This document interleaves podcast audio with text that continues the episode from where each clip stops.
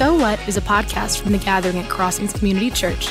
This podcast exists to help young adults navigate real life and cultural topics in light of what the Bible says. The gathering meets weekly on Tuesday nights at 7 p.m. at Crossings Community Church and is a place for young adults in their 20s and 30s to belong and be known and become like Christ. We hope you enjoy the podcast. Okay, you ready? Yep. I hate this every time. I feel like it just look really silly. Ready? Hey guys, welcome to So What. We're glad you joined us this week. Um, we kicked off a new series at the gathering this week over Philippians, but we are still doing just kind of message recap. We really liked that and we've liked how we've been doing it. And so we still want to kind of roll with that and just still have that time to break down topics, talk more about them, and just get a little bit more in depth.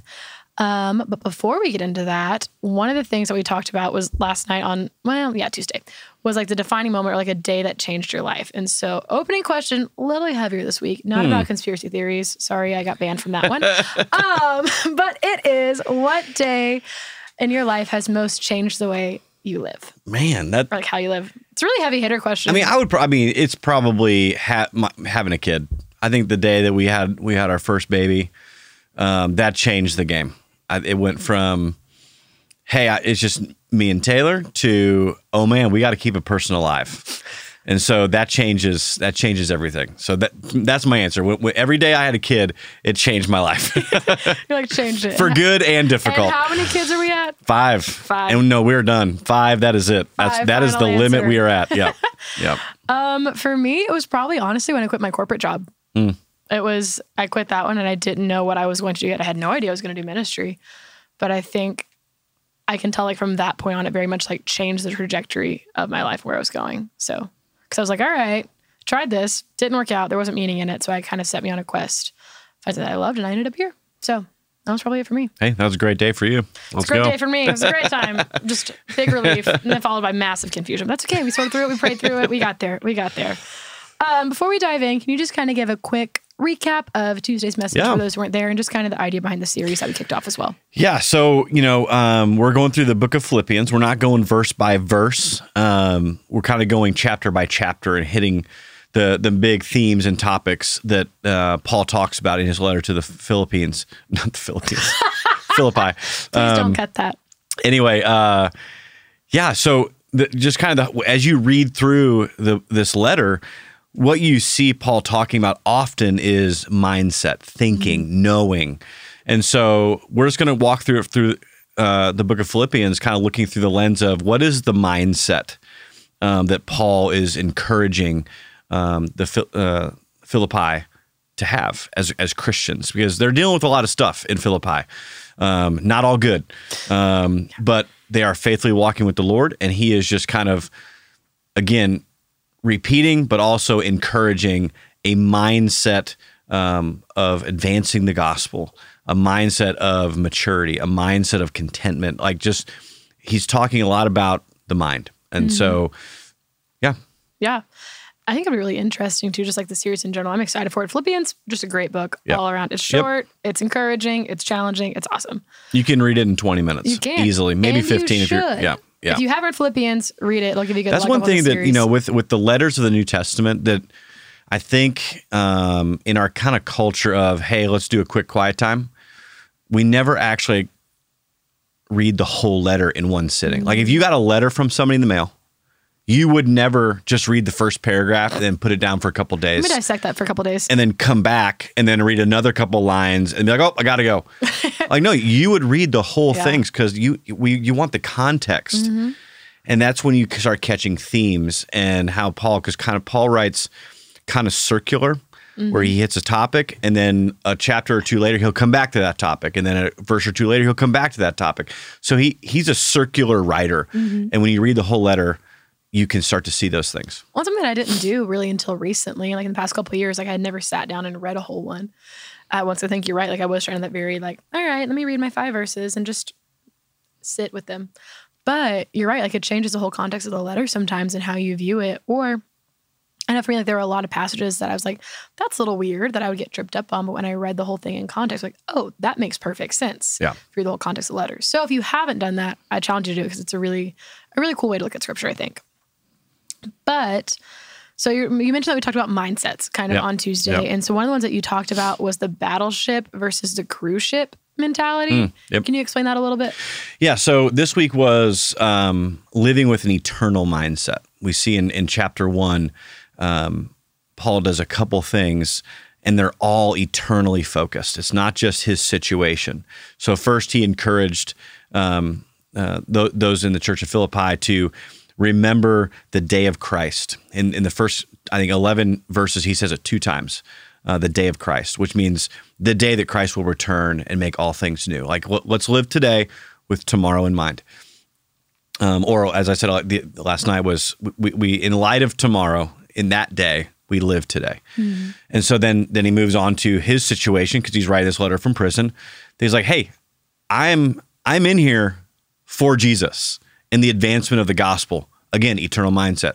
Even this situation, all the imperial guard know that I'm in here for Christ. And so again, you see this eternal mindset. So the battleship cruise ship thing, uh, it's it, it's a an illustration I've heard for a long time, and I've always loved it because. Uh, you know, you go on a cruise ship. I love cruises. It's my, one of my favorite vacations. Big cruise guy. Um, because what is a cruise? It is completely catered to whatever you want. Like you can sleep, you can go read a book, you can go to a show, you can go eat, you can go like you can just do whatever you want whenever you want. the only and you goal don't, on a cruise is you. yeah, and you don't have to do anything. Like there's nothing guiding you other than your own desires, urges, whatever. And so that's what a cruise is. It's just relaxation, um, no expectation, and everything revolves around you. And so I think it's just a really good picture of just humanity. Is that we kind of live. I, I love the term east of Eden, right? Adam and Eve were kicked out of the Garden of Eden to the east. And so now we live in a fallen and broken world that is tainted and covered um, and influenced by sin. And because of that, we kind of naturally wake up every day with a cruise ship mentality, meaning me focused. It is what I want, when I want, how I want. Um, and we try to micromanage our lives to do that.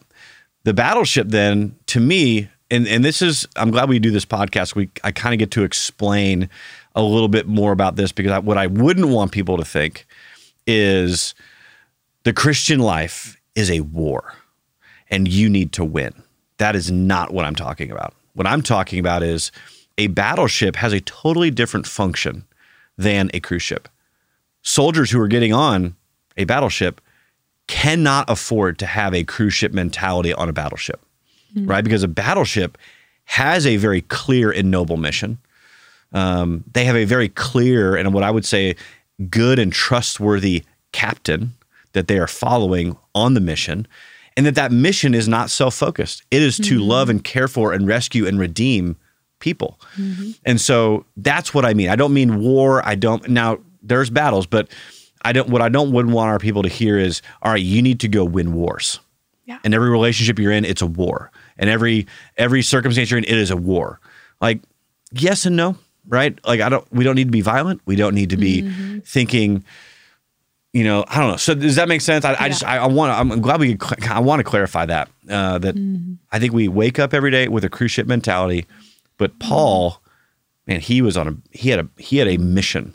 Well, the way I think to it, like through it as well, is just like cruise ships are very aimless, Mm-hmm. while battleships have a very clear and singular goal that they're striving for. yeah And I think like we've both like we've talked and like we've both lived lives both ways. Yeah. Like I've lived life very aimlessly, like for me and whatever I wanted, and I've lived life for the Lord, and those are vastly different in what they look like, much like cruise ships and battleships. So I like that you clarified that because like okay, it's not like Yeah. go fight win every yep time. yep So, kind of along those lines, something that I think comes up when you think of a battleship is hardship and suffering. You talked about it. You Mm-hmm. stayed, I think, the U.S. the ship in Alabama, which I stayed on that ship as a child. Fun fact. Oh, wow. All my, right. from my Girl Scout trips, but it is not comfortable. Nope. Like it is not Nope. comfortable. It's not pleasant. It's not really enjoyable.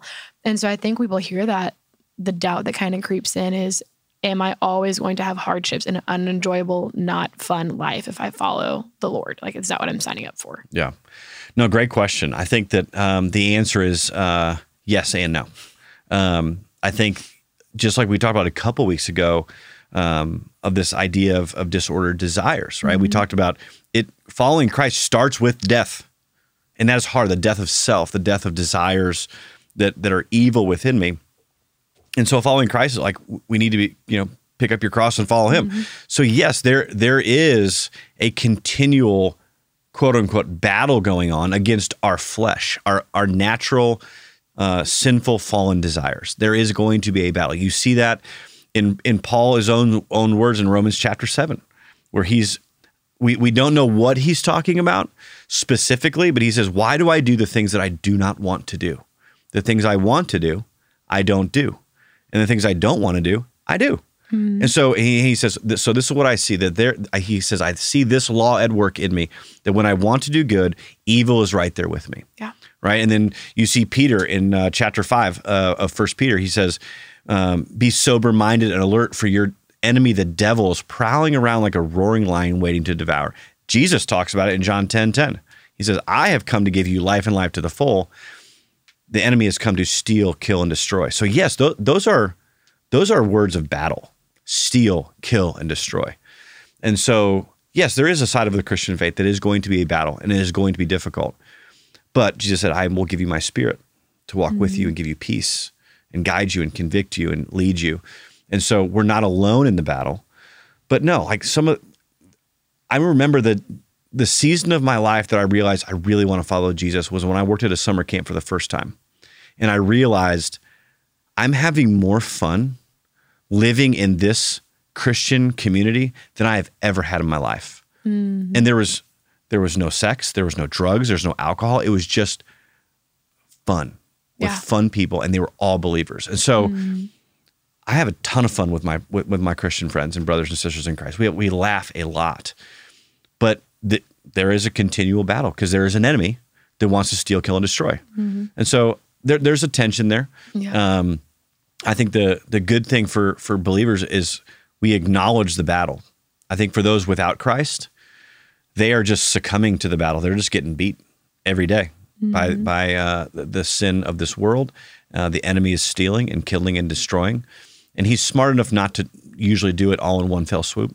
Yeah. It's a slow burn, and so anyway, that, that's how I answer the question. Yes, yes, it's difficult. Yes, it's hard, but it is a joy, and it is it is awesome. Well, and I like that you kind of touched on the fact of how much like joy there is in walking the Christian life. Mm-hmm. Because like a lot of my stories that I did party, I did go out, I did do all the things. I'm like, that's more fun. And looking at the Christian life, what I'm called to feels like rules. It feels like things Mm-hmm. that I don't want to do. It feels very, very boring. And what I've realized through the years is I had such a narrow mindset of what enjoyable was. Yeah. Like I was very much warped like what the world said was enjoyable. And what I realized is it is much more enjoyable living life how we were designed to live and how God created us to live it. Like you said, Jesus calls us to life and life in the full, than looking at what the world offers and con- like considers fun. And so I think for me, I had to change my heart to change my appetite to what I found enjoyable.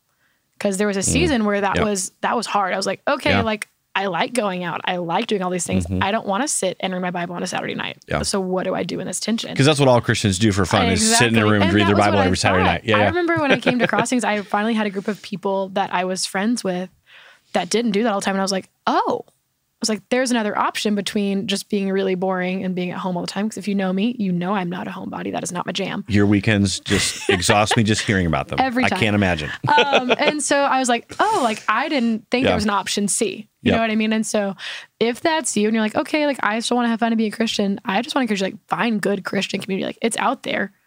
Like it's Yeah. not this or that. Like you can really find people who you enjoy doing things with who also enjoy pursuing the Lord. Yeah, absolutely, absolutely. Okay. So that was kind of a little tangent. We're gonna get we're gonna get back All on right, topic on. now. Back Let's on keep topic. Um, okay, so kind of on the idea of an internal mindset, we were at a conference last year as a staff, and one of the speakers asked this question, and she said, "What would you do if you knew that Christ was coming back in five years?" And we're like, we talked about it as a staff, and it really rattled us a little bit. we're like, okay, like I think we always think like, what if Christ comes back tomorrow, or what if Christ comes back at the end of my life? But that five year window really gives you some time for like productivity and to do things. And so we just had some really good discussion with that, what that would look like in our personal lives, in our ministry, and all of those different things. And you asked a really similar question last night, which was, how does the day of Christ coming change how we live now? And so, kind of, what would you say to that question, what do you think would change in us as people, or like how would we assess that, if that makes sense? I th- yeah, I think, I mean, it's a good question to kind of ruminate on a little bit. The first word that comes to my mind when I think either the five year thing or if if we have an eternal mindset that we that we are considering the day of Christ, you know, could be tomorrow, right? Or mm-hmm. five years or whatever, that that Jesus is coming back. I think urgency is the word I think about. Yeah. Is that everything in my faith and my life would become more urgent um, I would not take for granted a day. I would not take for granted an opportunity. Because um, you think about, you know, just think about this. You probably went to high school with some people or college with some people that you never knew the conversation that you had with them was going to literally be the last time you ever spoke to them. No one tells you that. Mm-hmm. No one says, hey, this is the last opportunity you're going to have to ever say hi to this person or hug them or not because they die, but just because your life's going a different direction. Yeah. But that happens all the time. Right? You see somebody and you're like, that's the last time I will probably ever see them.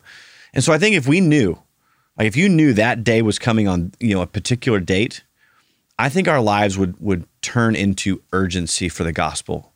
And that's what we see in Paul. Mm-hmm. We see him with an urgency and a passion that is just, quite frankly, absent in a lot of Christianity today, um, because we're we're just easily distracted and we assume we have more time and we assume oh that'll happen another time in a better situation when when all the you know everything's aligned better yeah. um and so yeah we're always waiting on better too i yeah. think we're always waiting like the right time and the right situations and i love that you talk about like the sense of urgency and a mission of like okay things that i would do things i yeah. would go out people i would serve like i think we would be going out and serving every opportunity we can we'd be helping the poor helping the homeless helping the mm-hmm. needy but two, I think there's an element of urgency with dealing with our own sin and habits in our lives. Yep. I think a lot of times we kind of think we have time to play around with sin. Like, yep. okay, well, like this isn't really that big of a deal. Like, I'll get an order at some point, and we don't really treat our sin with urgency because our culture really doesn't. Yeah.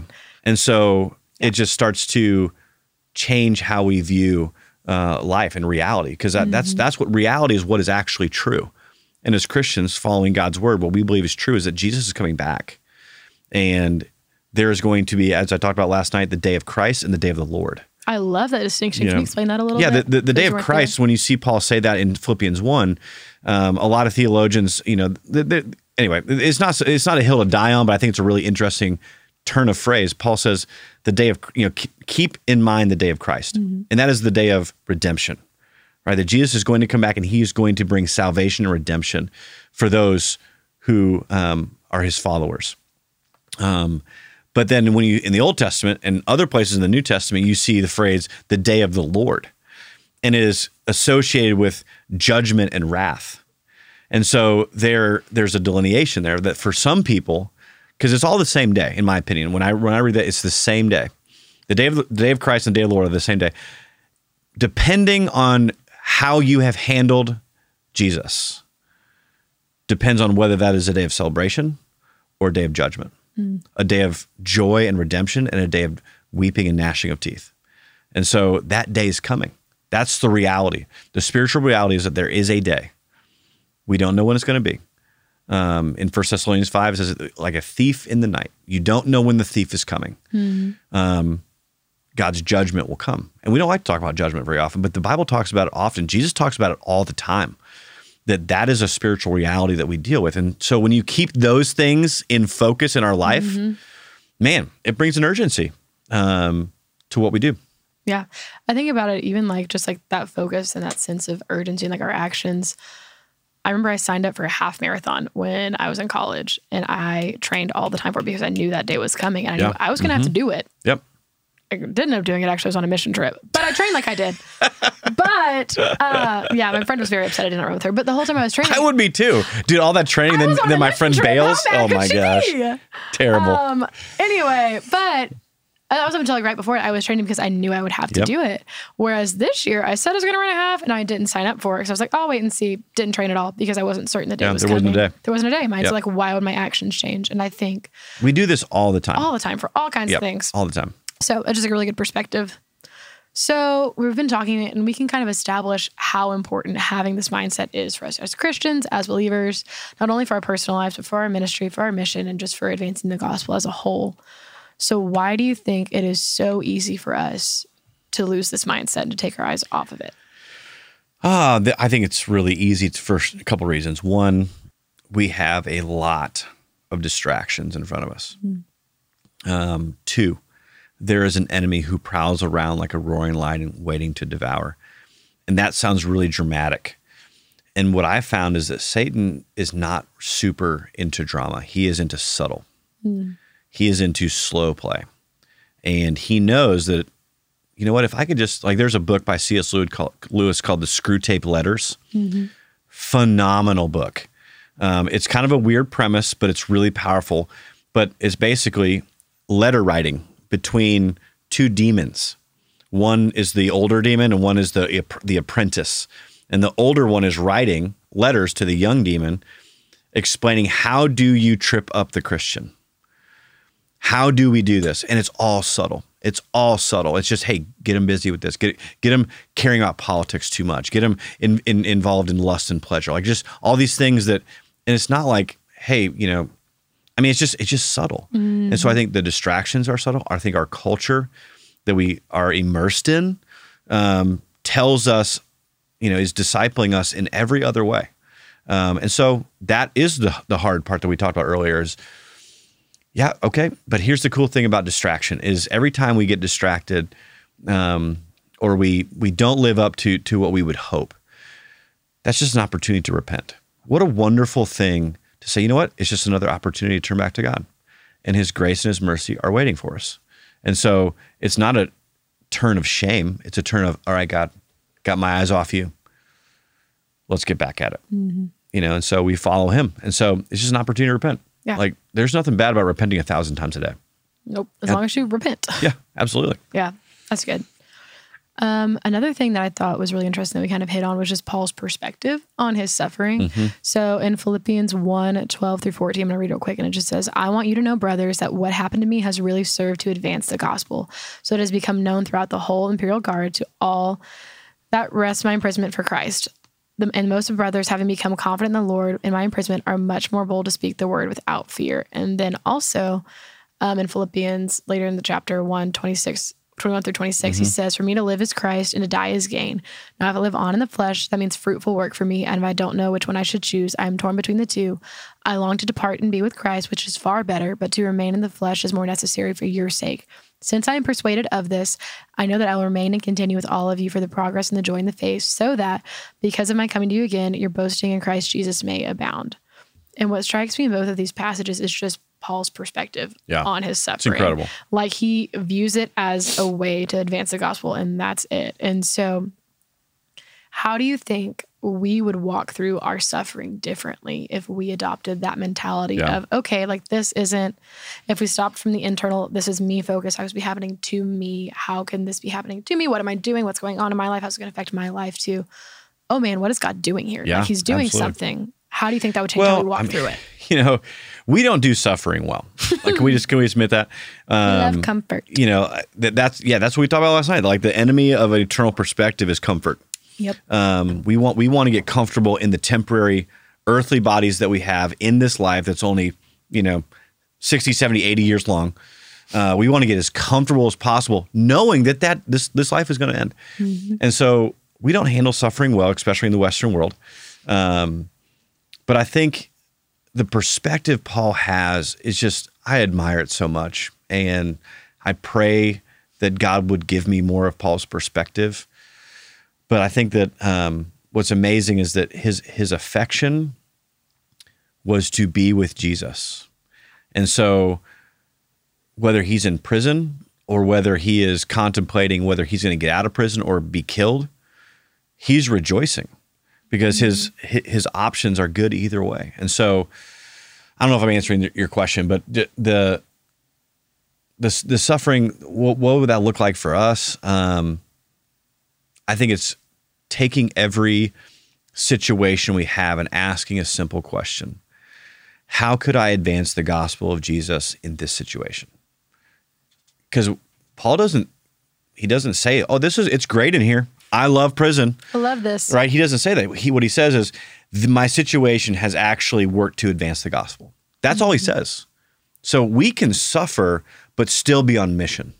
Yeah. We can have difficulty and still be on mission mm-hmm. and not try and smile our way out of the reality of the mm-hmm. difficulty. Because it's not really sugarcoating the problem, No. It's No. just taking the focus off of the problem. He's just saying, I have a problem, but within the problem, the gospel is advancing. And so whether you have a, you know, an illness or whether you have relationship problems or maybe your work environment is not good or mm-hmm. toxic, like those are all very real situations. The question that maybe we add to it as believers is like, all right, even in this, God, how how could I advance your gospel? How can I mm-hmm. proclaim your name?